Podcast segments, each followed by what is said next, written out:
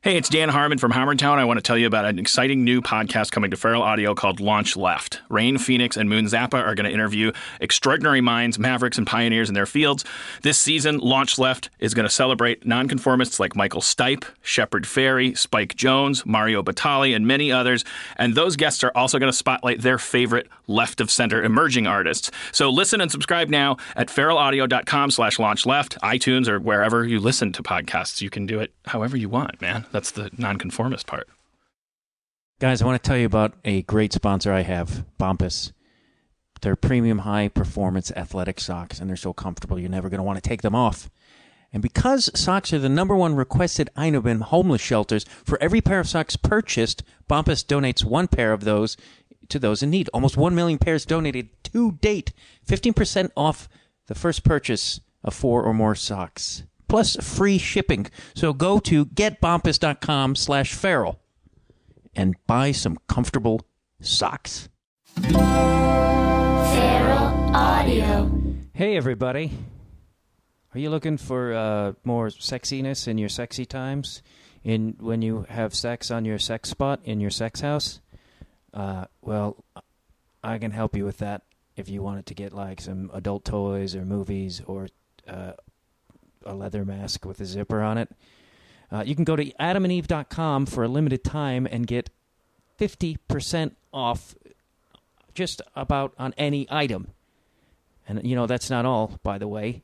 Uh, when you select your one item at 50% off, you'll also receive three, one, two, three adult videos for, you know, to watch other people have sex while you have sex, or have sex with yourself by yourself, or just to have on in the background while you eat Thanksgiving dinner. Uh, plus, you'll also get a free gift so sensual that I can't say it on my podcast, and also I don't know what it is, so I couldn't say it anyway. But to top it all off, we'll even throw in free shipping on en- on your entire order. Yes, that's right. Free shipping on your entire order. So check out adamandeve.com today for this special offer. Get 50% off on one item when you type in the code word Dwyer, D W Y E R, my last name. And uh, when you put that in the offer code upon checkout, and, and you'll get your three free DVDs, an extra gift, and free shipping. Just remember, the code is Dwyer, D W Y E R, at adamandeve.com.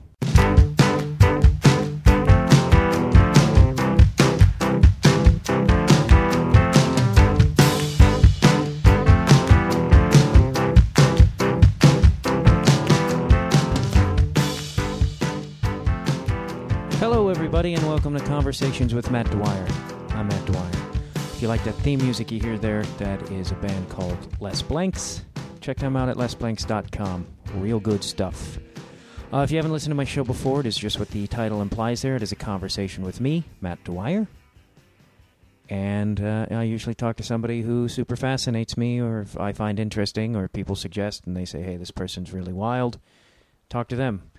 Um, like in a couple weeks, I'm going to hopefully talk to a rodeo clown. And that sounds kind of goddamn awesome to me. But today's conversation is with a drummer legend, Mickey Jones, who played with Bob Dylan when he went electric. He played with the band, Kenny Rogers. He's there's probably a million songs from the 60s and 70s that you're like, I like that tune. Well, it's probably Mickey Jones drumming on it. Uh, the weird thing about this interview is I this was actually one of the first episodes I recorded, and um, it got a little lost in the shuffle. kind of got a little lost in the shuffle, and I just uh, was like needing an episode, so I was like, "Oh fuck, I, I found this." Uh, the funny thing is, Mickey asked me to watch my swearing, which I did a pretty good job of. Yeah, I think so. Uh, I don't know. I don't know if you'll notice if you've been listening to all the shows, if you'll notice a interview style difference. But this is like literally one of the first interviews I've ever done um, on for conversations with Matt Dwyer. So it's kind of interesting for me to to hear it again. Um, speaking of swearing a lot, though, I just was in San Diego doing some road shows with David Koechner all weekend, and you know, I have a serious girlfriend now, and I don't. You don't realize how much in line uh, a girlfriend keeps you, because because it's just pretty much the whole weekend. I was just like beer and like blah. I guess I'll, I'll masturbate. it's like why not? Just like I just I mean I didn't be, I didn't go to like a titty bar or anything like that. I you know I don't wouldn't go to those if I were single anyway. But um, it's just like you just left to my own devices. I'm just like yes, I will have some more cholesterol, salt, and I was living like I'm like uh, I'm like oh I win a million dollars if I have a stroke by Tuesday. Okay, I'll have more booze, cheese, and meat, please. Um, yeah, not good. Uh, my, and then my girlfriend came down. She joined me, and uh, we still drank a little bit and ate some cholesterol, but it was uh, it was a lot more. I just uh, I just appreciated my girlfriend a lot more. Where I was just like, oh yeah, oh thank God, I just can hang out with you, and not just hang out in bars with anybody who'll give me a free drink. so it's nice. It's nice to uh, become a disgusting pig for two days and then realize your life is a lot better sleeping next to your girlfriend. But guys, I think a lot of guys always are like, and maybe I think I'm too old to even have this thought, but where you know you're like, oh, what else is out there? I I can get better. I can get more. It's like, no thanks, man. It is it is nice to have a girlfriend and not have to worry about ever. Because now it's like if I'm in a bar or whatever, I see people trying to meet, or uh, some of my friends are on that Tinder thing, which I just heard of this weekend because I don't pay attention to anything. But you know, like cruising chicks on their cell phone by flipping pictures, or I was just like, oh, thank God! Like, what a horrible time to try to meet somebody in the world where everyone's just trying to fuck over a cell phone. I don't know if that made sense, but I'm just fucking thrilled that it's over for me and I don't have to fucking deal with single life anymore. That being said, here's a guy who asked me not to swear during the interview, so I just sweared a bunch in my intro to make up for it. Please enjoy the conversation with Mickey Jones.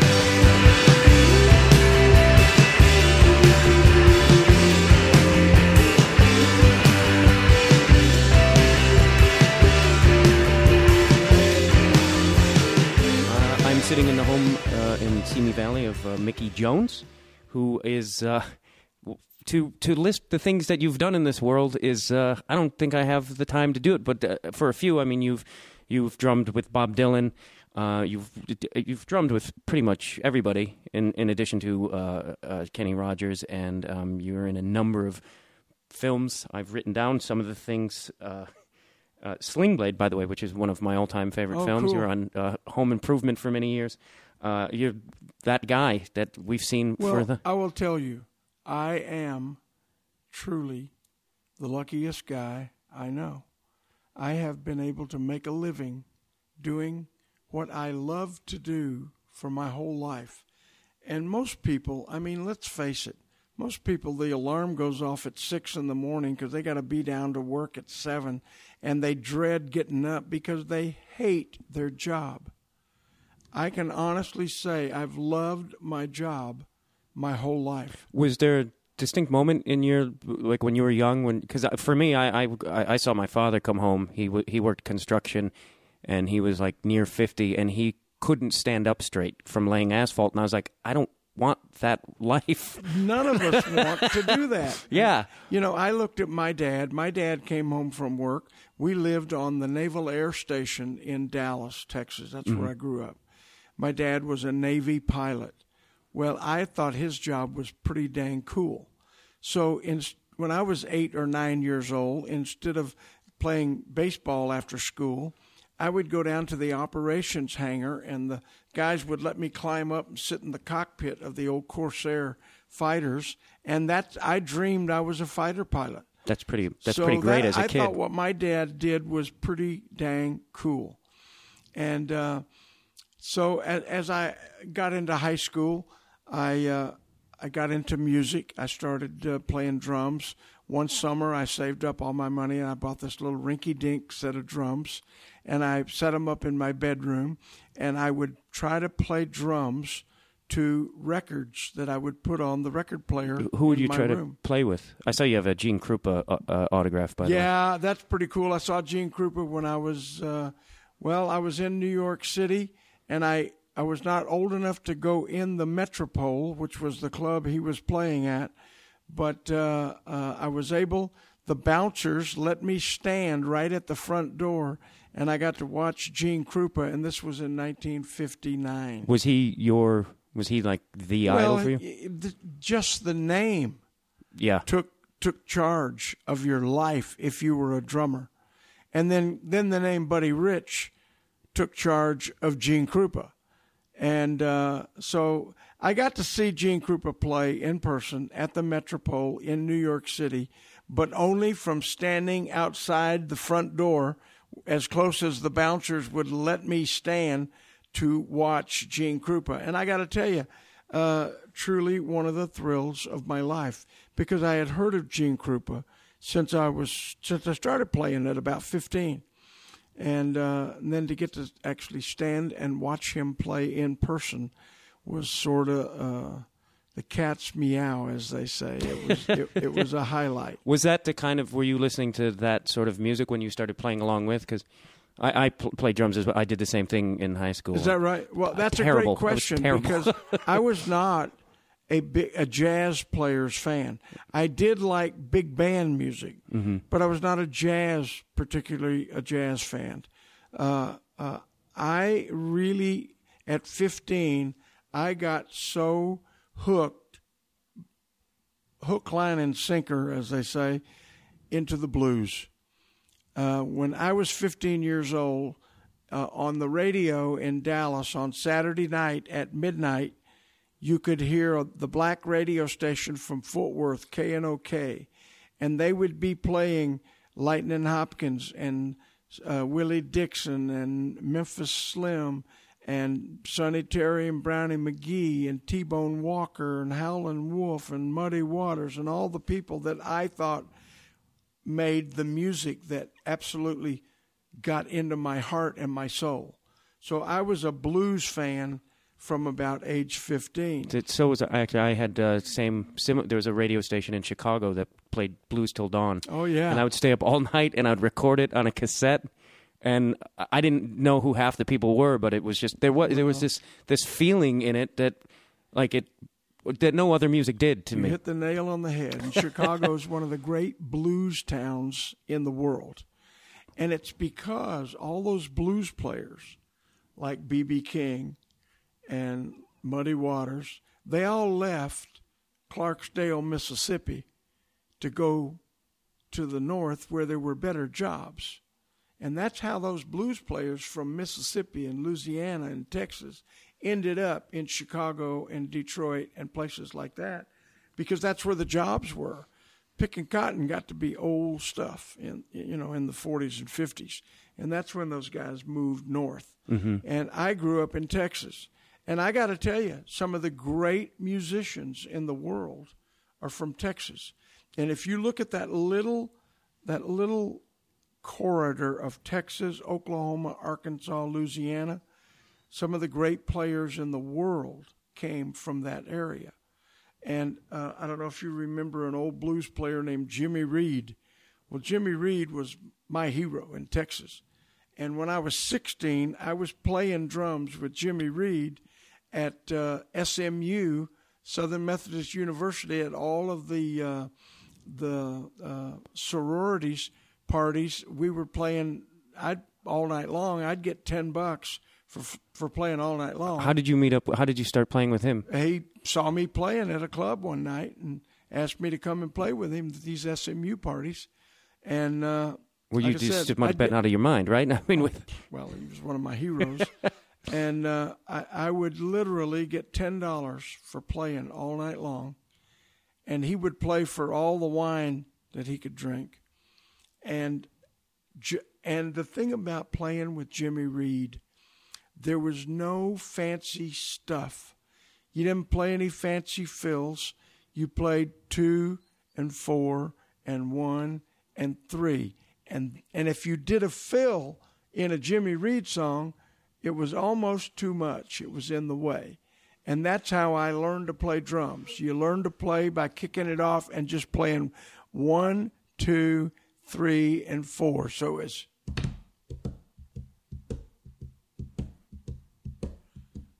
just two and four, and and and I think that's that's what that's where I honed my skills. I was playing in a uh, one of these battle of the bands at the drag strip in 1959. Where's where's the drag strip? Oh well, we had big drag strips. Oh, in- that's still in yeah. Texas. Oh yeah, in Texas, drag strips were huge, and we used to play at the Yellow Belly Drag Strip, and uh, there was a, a band that played, and the drummer was so good, I couldn't take my eyes off him. And one by one, the guys would leave the stage until it was just the drummer doing a 15 or 20 minute drum solo, and I was mesmerized. I couldn't take my eyes off this guy. I was so impressed th- at the way this guy could play. And I didn't have those chops. But when he finished and the guys came back on the stage and started playing, he was still playing a drum solo. So it hit me right then and there. Am I going to do better as a musician if I can play with a group or I can play by myself doing a drum solo? And I chose to play straight ahead and be able to play with a group instead of a drum solo. And I think that's why I had the success I did in my career. I never, ever looked for a job as a drummer. I had musicians looking for me to be their drummer. And and that's the way it was my whole career. Uh, Trini Lopez sought me out. Johnny Rivers used to come into uh, the the the um, the PJs when I was working with Trini Lopez. Johnny Rivers would come up to me every every night and he'd say, "When are you going to play drums for me?" And I kept saying, "Well, John, when you get enough money, give me a call." and then Bob Dylan came in the whiskey, found me out in the whiskey with Johnny Rivers, and that's where Bob Dylan approached me to be his drummer. Is it true that you st- when you started playing for Dylan, that's when he made the change to electric, Yeah, he he came which in was controversial? Oh, we got booed off the stage everywhere we went. Uh, when Dylan came in the Whisky A Go Go, he he came up to me and said, "I just want you to know you're my favorite rock and roll drummer in the world, and I want to record with you." And I was pretty jazzed to have I think I would cry. somebody like Bob Dylan say that to me. So uh, yeah, I I wanted to do that. Bob Dylan, who wouldn't want to play with Bob Dylan? Yeah, I, I, I mean, I, that's I couldn't, I can't even speak. That's. I, I'm Well- trying to compare of who I, that would be like Woody Allen asking me to be in a. I would lose my mind. Well, and the way that happened is Bob came in the whiskey, approached me about being his drummer, but it was really about recording. He wanted to record with me. And that was about a year before we did the electric tour. But I knew that I was going to be his drummer no matter what. So when I got the call from Albert Grossman, Bob's manager, he called me in Detroit. I was with uh, Johnny Rivers, and he said, uh, "Bob wants you to be his drummer." And I said, "Well, we talked about recording. Uh, when is that?" And he said, "No, he's going to go electric, put a band together, and you're the first guy he wants, and he's going to look for another band, but he wants you to be his drummer." And uh, I said, "Well, as that progresses, let me know." And then I get the call that Bob is coming to LA to rehearse for the first his first Electric World Tour. And the guys that came with him were from Toronto, and that was Robbie Robertson, Garth Hudson, Rick Danko, Richard Manuel, and myself. But when they came from New York, they brought a drummer with them. His name was Sandy Konikoff. He had been the drummer with this group called the Hawks. Well, long before Sandy Konikoff, they had a drummer named Bobby Gregg. Long before Bobby Gregg, the first drummer with the group, because he was with Ronnie Hawkins and the Hawks, was Levon Helm. right. So a lot of people say, well, I took Levon's place on that tour, which is incorrect information. That's what I. That's the one thing I always hear. Yeah, well, a lot of people know that, but it's incorrect information. And I'm going to set everybody straight right now, let them know exactly how this happened.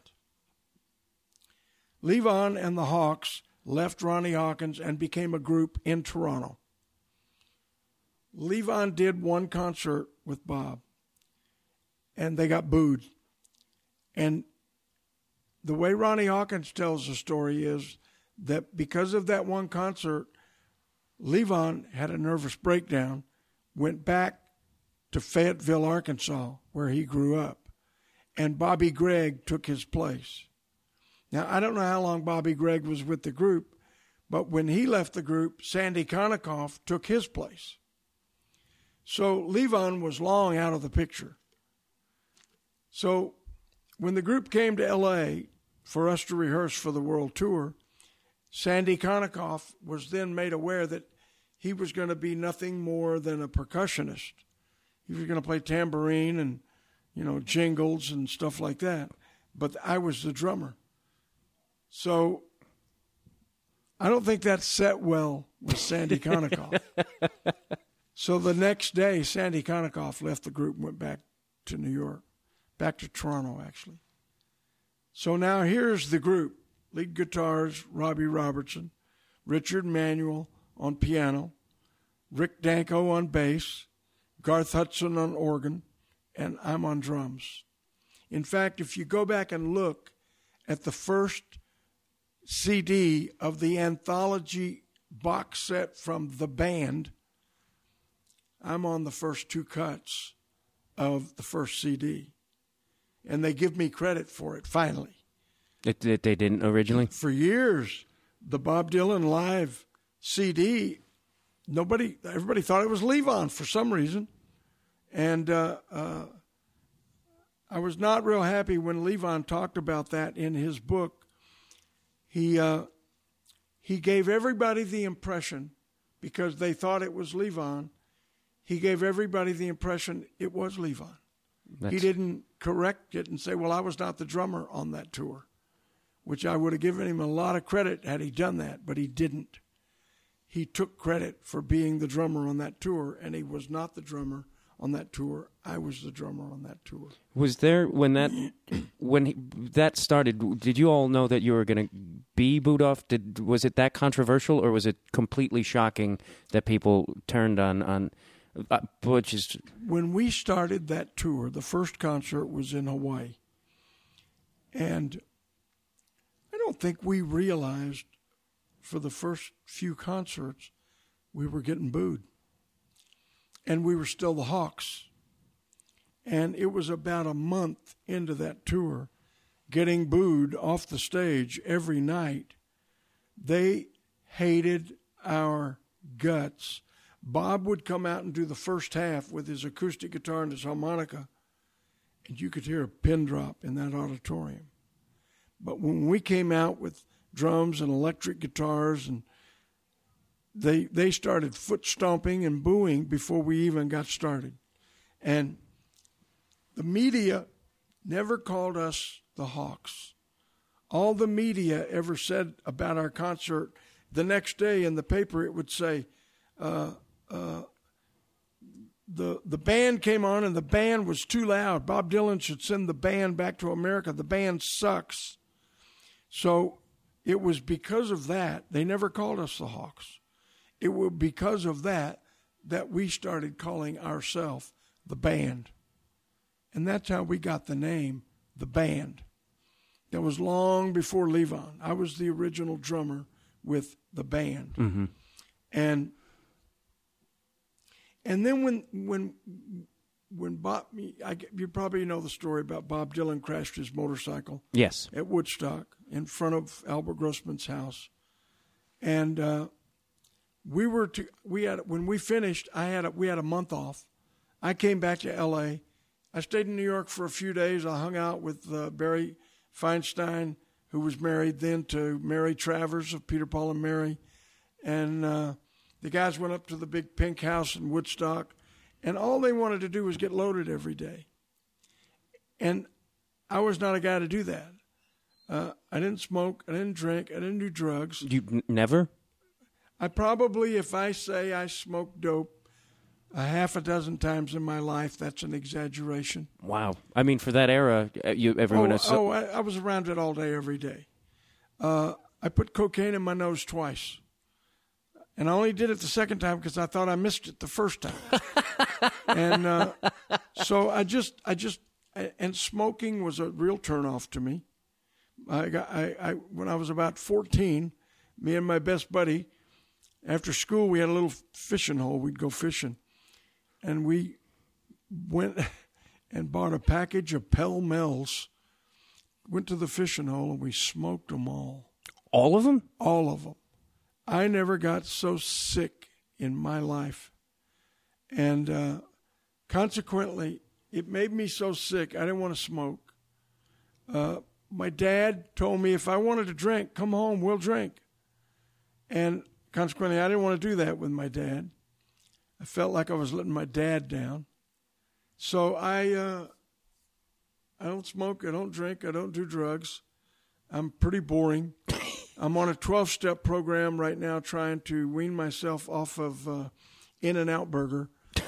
but uh, that's, That's a real. Uh, well, that's my weakness in life. Is it? I got. I live by one. I get the smell of it comes in my room next to my bed, Oh, no, I'm, f- I'm afraid I'd have to move. it's No, it, we, we have one in here, but I, I go about once a month now. I've tried to do about once a month at In-N-Out Burger. I guess of all the habits you can have, it's uh, at least you know Well- you're not going to crash your car. I guess unless you're looking for the a fries. big or- habit here. what is that? Oh, Jack in the Box. I live at Jack in the Box. Get just get me a couple of tacos. I'm a happy camper, man. That's the rock and roll lifestyle. It is the rock and roll lifestyle. But it is funny that you mentioned that because through that era of the 60s and 70s, where I was surrounded by not only a lot of pot, but I mean hardcore oh, Yeah, yeah. drugs and acid every day of my life, and I didn't do it. And the reason I didn't do it is I've always had this attitude I will not put you down or denigrate you for anything you do, but don't put me down if I don't do it. Right. And that's where my head has always been. Uh, you know, like I, I've been in groups, the guys are getting loaded every day. You know what? Fine. Don't do it that's if it's going to affect our show. And there were nights with the first edition, our lead guitar player was so stoned, he thought he was Jimi Hendrix. and he was horrible. And we attacked him after the show in the dressing room saying, You let us down tonight one more time and you won't be here. And I just know what I can do as a musician. And when I was at the top of my game, there was nobody any better. Johnny Rivers used to tell people, my drummer has the heaviest right foot in LA. And like I said, when I was at the top of my game, nobody was any better. I don't have the chops today that I had when I was at the top of my game. So consequently, I don't I don't really want to go sit in and play with people today because I know there may be somebody out there that remembers me when I was with Bob or Kenny Rogers in the first edition, and I could flat kick ass and take names. And I don't feel like I can do that today.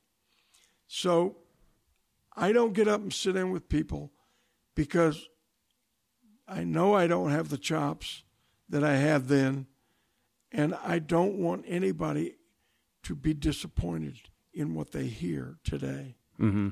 So I am very proud of what I did through the 60s and 70s and even the late 50s. And uh, I have 17 gold and platinum albums. Uh, I now have this magazine that's trying real hard to get me nominated to the Rock and Roll Hall of Fame.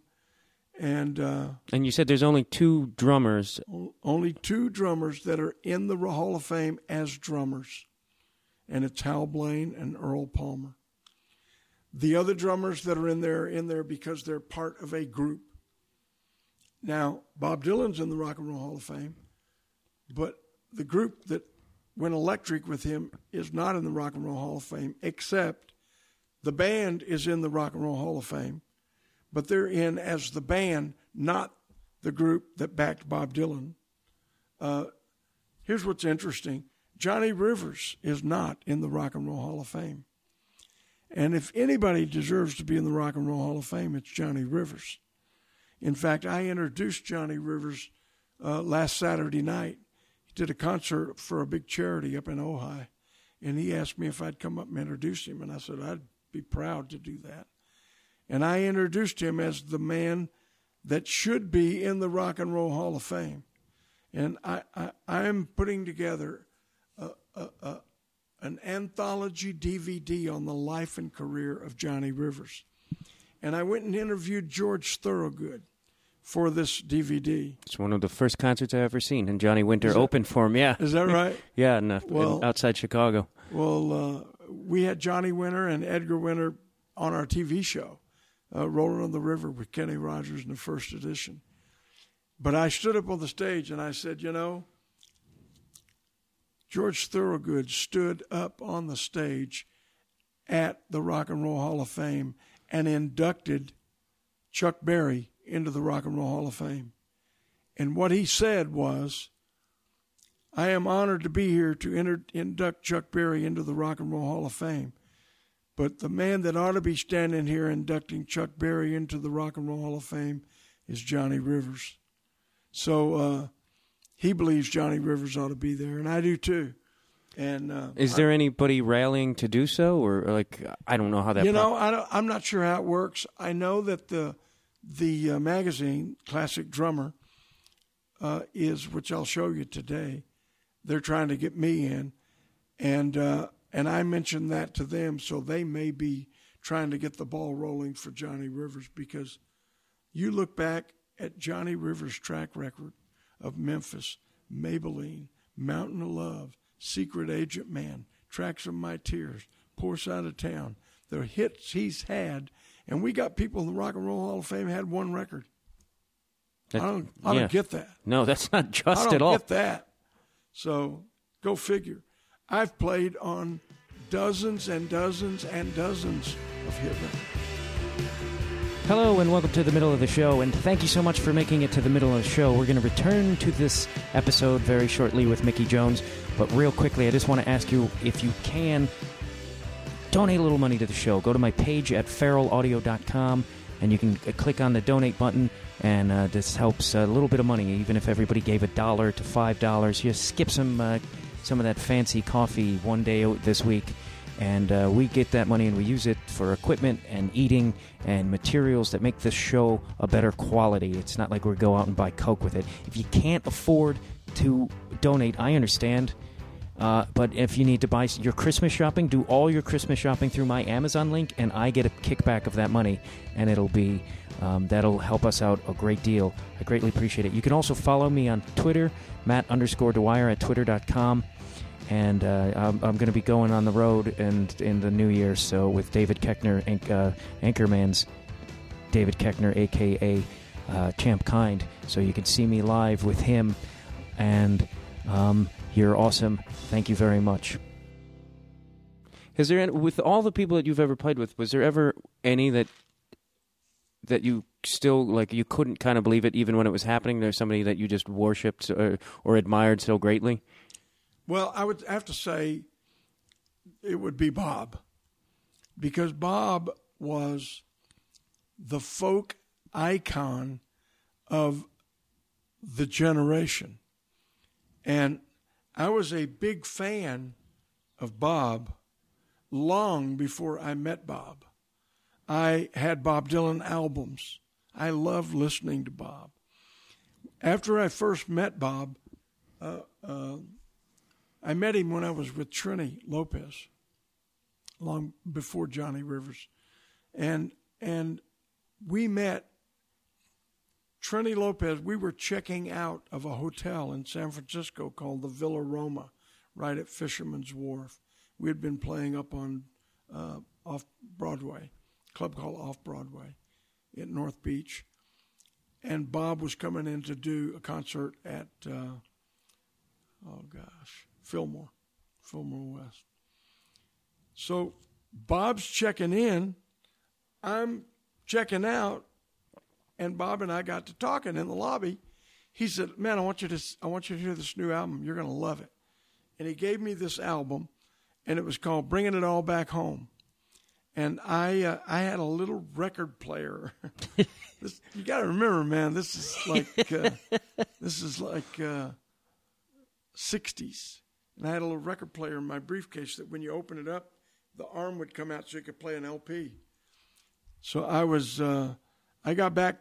We flew to the next gig, and I first thing I did, I got in my room and opened my, my record player, and I put bringing it all back home, little monaural record player, you know, and I was astounded because lyrics like I'd never heard in my life, and it made me that much more of a Bob Dylan fan. So when I got the call from Albert Grossman, he said, uh, "Well, let me just back up. I'm I'm working a club in Detroit, Michigan, with Johnny Rivers, and I get a call from Albert Grossman. I don't know who that is, so I don't call. Wants me to call back in New York, so I didn't call. I get back over a week span of about a week, I get a stack of messages call Albert Grossman. And then I noticed it said callback operator six. So that was means he was paying for the call. So I uh, I call back Albert Grossman and lady answers the phone. She said Grossman Associates. I said, uh, Yeah, I'm calling for Al. She said, Well, who's calling? And I said, My name's Mickey Jones. She said, Oh my God, don't leave, don't move, don't go anywhere. Hold right there, hold the phone, please. Okay. So I, I get get on the phone with Al, and he said, Mickey, we've been looking you for, for about two weeks.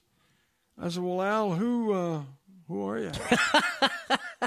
he said, I'm Bob Dylan's manager. I said, Oh, really? He said, Yeah. Bob uh, Bob wants you to be his drummer. I said, Well, we talked about recording and doing some stuff together, but I had no idea, you know, what's going on. He said, No, Bob is going to put a band together. He wants to play electric, take it on the road, and that's all what it's what he's wanted to do his whole life is play electric rock and roll. I said, Well, I'm up for that. Uh, so the first question I ask, first question any good musician asks, how much is this gig going to pay? I mean, that's the first thing any musician would ask. And at that time in 66, I was making $500 a week with Johnny Rivers, which I got to tell you, in 66, that was large because Johnny Rivers was paying me $500 a week. He's paying my first class airfare. He's paying for all my hotels, all my meals, all my expenses.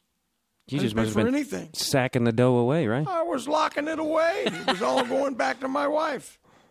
So the first thing I ask is, what is this deal going to pay? He said, well, you know, uh, you'll have to talk to Bob about that. Um, we're going to have Bob call you on Sunday. I said, well, I'll be home Saturday. Saturday night is our closing night. I fly home Sunday. I'll be home probably about three o'clock. He said, I'll have Bob call you at four. Okay. Bob called me at four o'clock. He said, uh, Albert told me to call you. I, uh, I want you to be my drummer, man. This is going to be great. I said, well, what, uh, what's this deal going to pay, man? he said, well, I want to start you off at 750 a week. And I'm like, took my breath away. And I hold the phone. I said to my wife, I said, he wants to start me at seven fifty a week. She said, well, you know you want to do it. You know you love him. You want to do it. You should do it. So I said, uh, okay, okay, yeah, that'll work. he said, uh, I'll pay all your air travel. You pay your own hotel and meals. And I said, well, we probably uh, probably should back up a little bit because even though I'm getting less money with Johnny Rivers, he's paying first class airfare, all my hotels, all my meals. I don't pay for anything. My check goes into my bank account. he said, Well, I'm not doing that with any of the guys. I said, Well, you got to make me an offer, man. He, came back and he said, How about if I pay all your travel and I'll pay all your hotels and you pay your meals? And I thought, I could eat at McDonald's. so I said, You know what? Let's do it. It'll be good. So what I found out years later is I was getting more money than anybody else in the group. And they were all paying their own hotels and all their meals. So Bob must have wanted me to do that. So, you know, I, I look back on it, I wouldn't trade it. Like I said, I've got 17 gold and platinum albums. Now, you go to Hal Blaine's house, he's got 150 gold albums that he played drums on. That's why he's in the Rock and Roll Hall of Fame. And uh, so I, I look back at my 23 years in the music business, the eight years with Trini Lopez. I played on all his hit records. If I had a hammer, uh, uh, live at Basin Street East, live at PJ's, uh, uh, all those albums I played on him, and then the stuff with Johnny Rivers, and then the stuff with Bob Dylan, and then I only left Bob because he, when he had the motorcycle accident, we uh, uh, we canceled. We were going back to New York to rehearse for Moscow, and uh, a concert at Shea Stadium, and I had when that concert got canceled because of the motorcycle accident. I came back to L.A. to try to get in the movie business, and uh, what What made you want to get into the movie business? You know, I dreamed of being an actor since I was about eight years old. More than more than a drummer. Yeah. I didn't think I'd ever get a chance to do it, but I knew I could do it. I just, in my heart, I, I believed I could do it. So I started pursuing acting. When, when the thing with Bob Dylan stopped, Bob paid me my salary for another year. Wow. While I was trying to be an actor. And then I met who is my wife when I was with Kenny Rogers. We were together 10 years. And we were, uh, we opened the International Hotel in 69 with Elvis. And opening night, I saw who was to be my wife. And I made a decision that day I'm not going to let her get away. You and knew immediately when you met your wife she was. I knew immediately, but we dated four or five years before we it ever got serious, serious. And oddly enough, we are doing this interview on uh, June seventh, and today is our thirty-second wedding anniversary. Oh man! Yeah, I'm taking her to dinner tonight. In-N-Out may, you know what? That might be a good point. I'll, I'll, I'll surprise her. Congratulations! She, thinks, she thinks, we're going to this big high-end restaurant. Maybe I'll take her to In-N-Out. Might be a good live. I'm uh, flattered and honored that uh, you allowed me to intrude in your home well, on such a. We uh, we. Uh, I, am honored to do this for you, man, because I really think it's important that the record be set straight on a lot of this stuff. Mm-hmm. And I'm the only one that can do it. Uh, I spent 10 years with Kenny Rogers, group called the First Edition. When we started, we were the First Edition. In uh, our first big hit record in 69 was I just dropped in to see what condition my condition was in, which happened to be Jimi Hendrix's favorite record. Really? Oh, when we'd go it's to Miami, song. he'd come see us and get up and play guitar with us. So, and he said, "Oh, it's my favorite record." Just dropped in to see what condition my condition was in.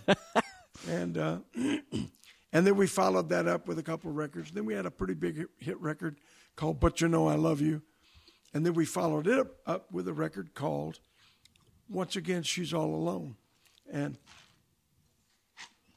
and wet my whistle there. and then we uh, we're in the studio. Jimmy Bowen is our producer. Jimmy Bowen said, "Guys, we have a problem." You're leaving to go on the road tomorrow. I've got to I've got to get one more cut I'm one song short on this album, and you're leaving to go on the road tomorrow. I got to deliver this album to Reprise in 10 days. You're going to be gone six weeks. Do you have anything that we can just throw on, throw down in 20 minutes? We got 20 minutes of studio time left. Do you have anything we can do quick, just for a cut on the album? Kenny said, Well, you know, we got this old Mel Tillis song that we've been doing in concert, and it gets a great reaction. And uh, the, the people go crazy over this song. It's called Ruby Don't Take Your Love to Town. We found it on an old Mel Tillis album. Uh, uh, uh I'm sorry, it was on an old Roger Miller album written by Mel Tillis. So uh, he said, Well, can you lay a little bit, play a little bit? Let me hear what it sounds like. So we kick it off, and I kick it off. You painted up your lips and rolled and curled your tinted hair. Well, we didn't even get through the first verse. He said, Cut it. Let's lay it down now. So we did the track in one take, and they did two passes with vocals. And we cut that in about less than 15 minutes, and it's the biggest hit record the group ever had. Now, the problem was our new album, First Edition 69, came out, and it was a cut on the album. The single that was out was called Once Again She's All Alone, which was a great song and a great follow up to But You Know I Love You. So Mo Ostin, president of Reprise Records, starts getting calls from first from radio station in Boston. Said, "Hey, when is this Ruby record coming out?" Well, actually, that's on the album, first edition '69. Uh, it's not a, the single. The new single is "Once Again She's All Alone," and we hope you guys will play it. Well, we're playing "Ruby Don't Take Your Love to Town." Every other song, our switchboards are lit up like Christmas. We got to get this record. And then this radio station in Denver starts calling the record company. We got to have this single. Ruby, don't take your love to town. It's got to happen. So we get called into Reprise Records, Mo Ostin's office. He said, Guys, we got to get this record out. But you have a single out right now, and we can't put two singles out in the same release window. Who sang lead on that? Well, that was Kenny okay, here's what we're going to do. We're going to put this record out as a single under the name Kenny Rogers and the First Edition. And then once that dies down, we'll go back to being just the First Edition again. The record went to number one almost overnight. I mean, it was a huge record. So when it started to die down, we, we were afraid that it might look like Kenny left the group if we went back to just being the first edition. So that's how we accidentally became Kenny Rogers in the first edition. Could have very easily been Mickey Jones in the first edition, which I think has a much better ring to I've, it. But uh, I'm going to get a time machine and fix this. yeah, see if you can do something about that. So pretty much eight years with Trini Lopez three years with Johnny Rivers, two years with Bob Dylan, also the original drummer with the band, and then 10 years with Kenny Rogers and the first edition. So musically, that's a pretty good career. That's a, yeah. And then you're like, well, I'm now I'm going to start a really big acting career. Which well, did, I mean, I guess you didn't. Did what were your thoughts when you were going into? It? Because it is you've I can't even count oh, how many credits you have acting wise. When I told my wife, who was then my girlfriend, that I wanted to, I wanted her to run away with me. We were sitting in a Mexican restaurant between a double header of a ladies softball game that she played ladies softball, and and I said, uh, we're sitting there, and I said, I, I want to ask you a question. She said, Yeah. I said, Do you think there's any chance that you uh, would consider? Uh, running away with me forever. And she looked at me with that look, and I said, Before you answer this question, I want to tell you, I'm going to give Kenny Rogers my notice. I'm going to leave the first edition. I want to go to LA. I want to pursue an acting career. And I don't want you to think for one minute we're going to waltz into LA and I'm going to have an acting job because it don't work that way. And she kind of looked at me and she said, Well, for me to do this, you'd have to promise me one thing. You'd have to promise me that if after a couple of years things aren't going the way you think they should be going, and I'm thinking way ahead, she's going to say, You'll go back to the music business. She said, You got to promise me you'll never quit. Wow. I said, Baby, you are coming with me.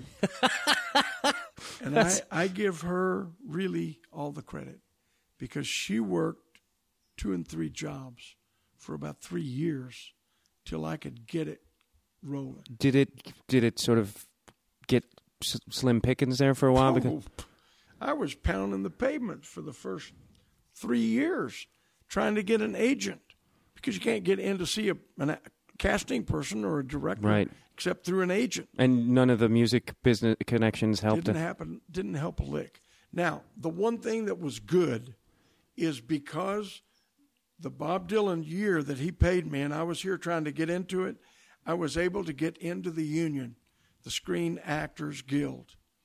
Today that's the hard lick. Yeah, that's getting in the union. Uh, i was able to get in the union. So because i was in the union i did have agents that would at least see me. They wouldn't even see you if you're not in the union. And uh, the first agent I had said, "Well, you got to get a haircut. You got to get a sh- you got to shave. You got to be able to play a doctor, a police officer, a lawyer." because agents always know the right. I'm, uh-huh. I'm being sarcastic. Agents give you some of the work. I had one guy tell me he's like, "You just need to start wearing suits." I'm like, first of all, I don't own a suit. Yeah. Well, like- that's what they they they told me. You're you're probably going to get cast as a policeman, a doctor, a lawyer. I said, "Okay."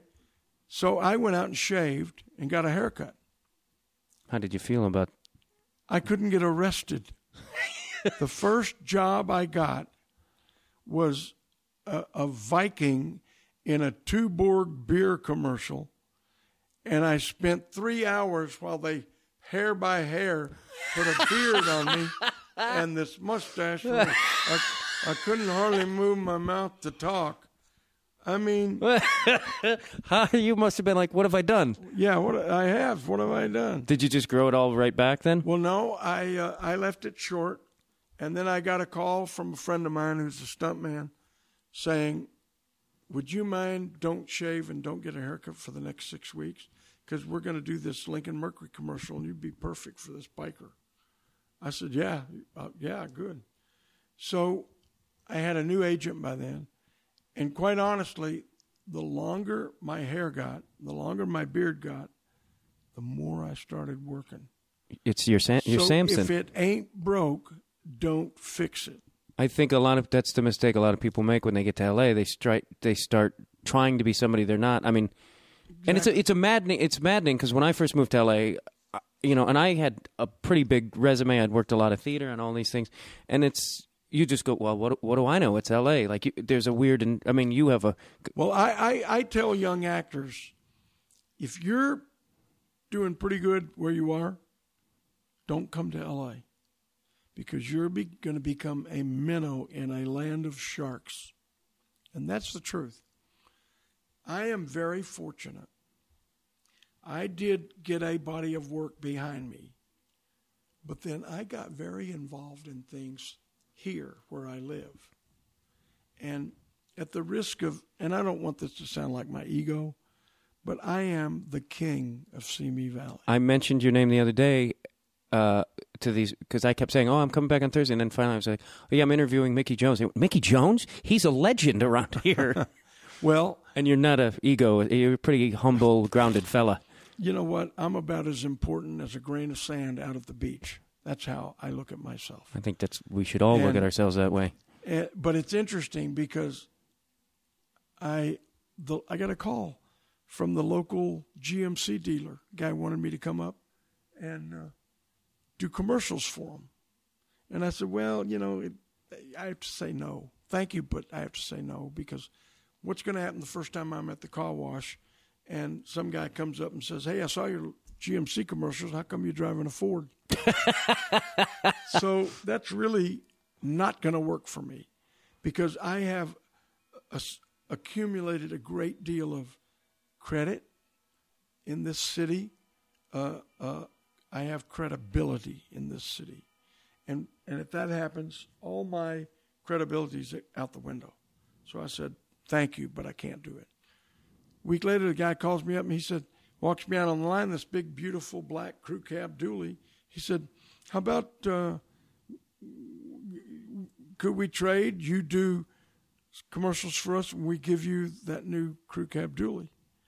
And I said, uh, we, um, well, yeah, I think that could work. so that's what we did. You, uh, you accidentally, your honesty helped negotiate you a new car. Everybody should be honest. We, we the, there's a restaurant not here anymore because the the guy who owned it died and they went out of business. But it was called Paul's Italian Villa, and we loved it. Great Italian food.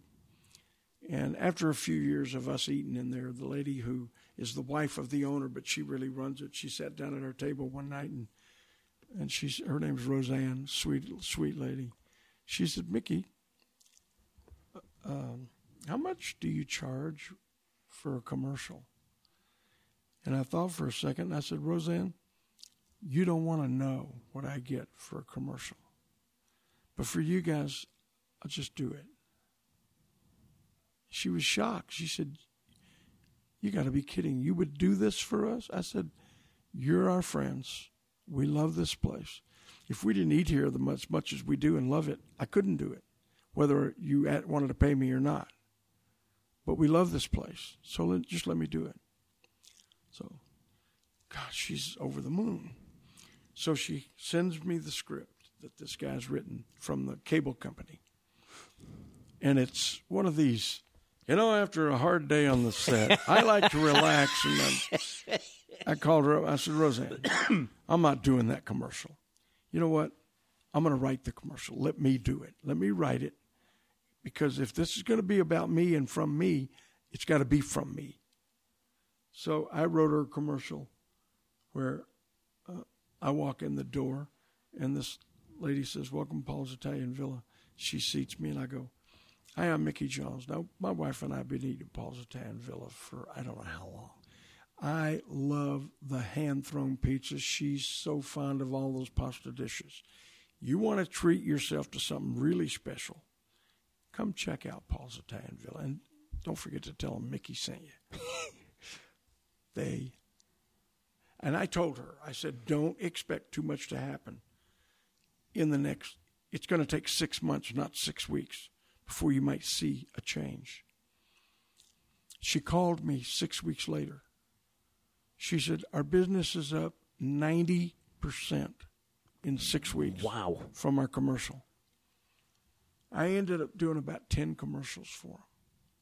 And I mean, and I wrote every one of them, and I staged every one of them. I really directed every one of them. And uh, it's I can't walk through this town. I can't go up here to the cleaner and not have somebody say, "Hey, you own Paul's Italian Villa, right?" No, I don't own it, and it's gone now completely. But uh, uh, and that's that's what happened. I do commercials for a local guy here in town. Uh, he's a tire dealer, Jim's Tire Man. I found this place after I shopped every tire dealer in town when we came here. You was the best price with the best quality product and the best service. And so that's where I bought all my tires. And then after he saw me doing the commercials for Paul's, he asked me would I do commercial for him. And I said, uh, Jim, you, what I get to do a commercial is stupid. I get ten thousand for one day.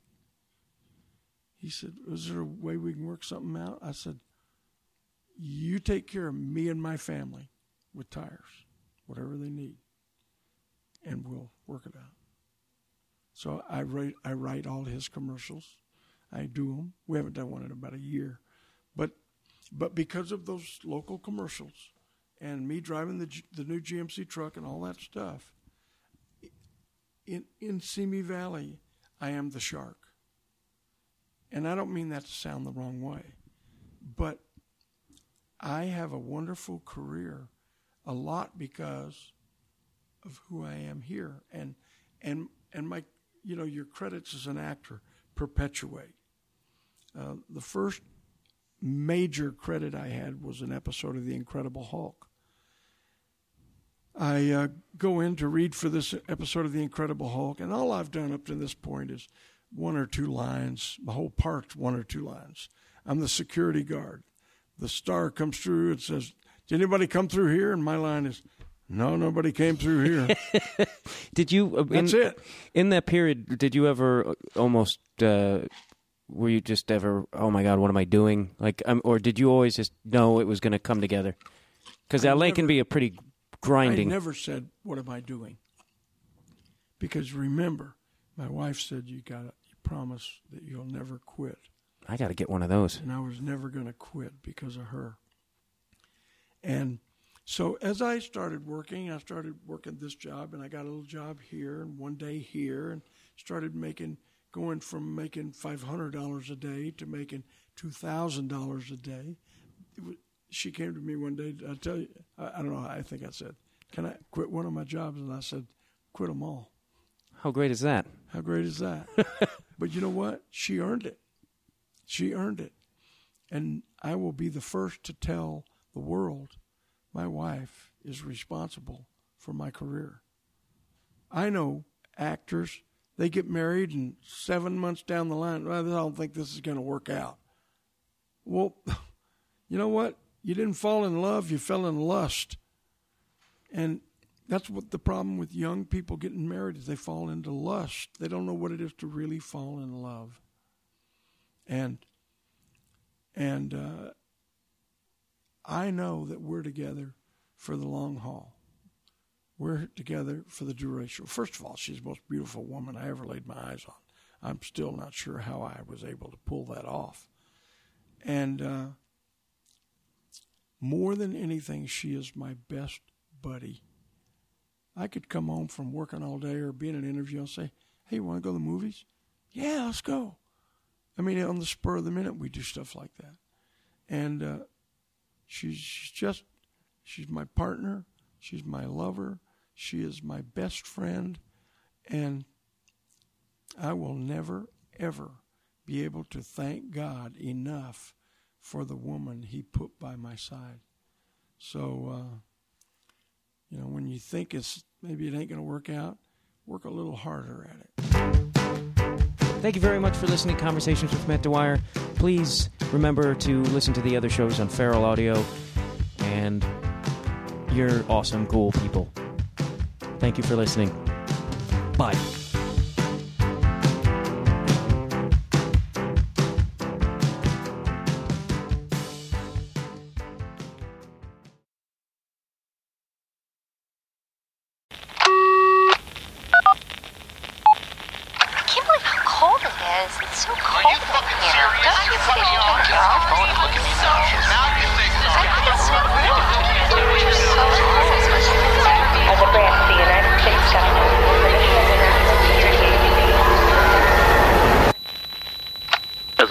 United States government, it is the mission of the National Security Agency to assess and flag citizens of the country who may present a threat to its security. The NSA has clearance to wiretap by any means necessary.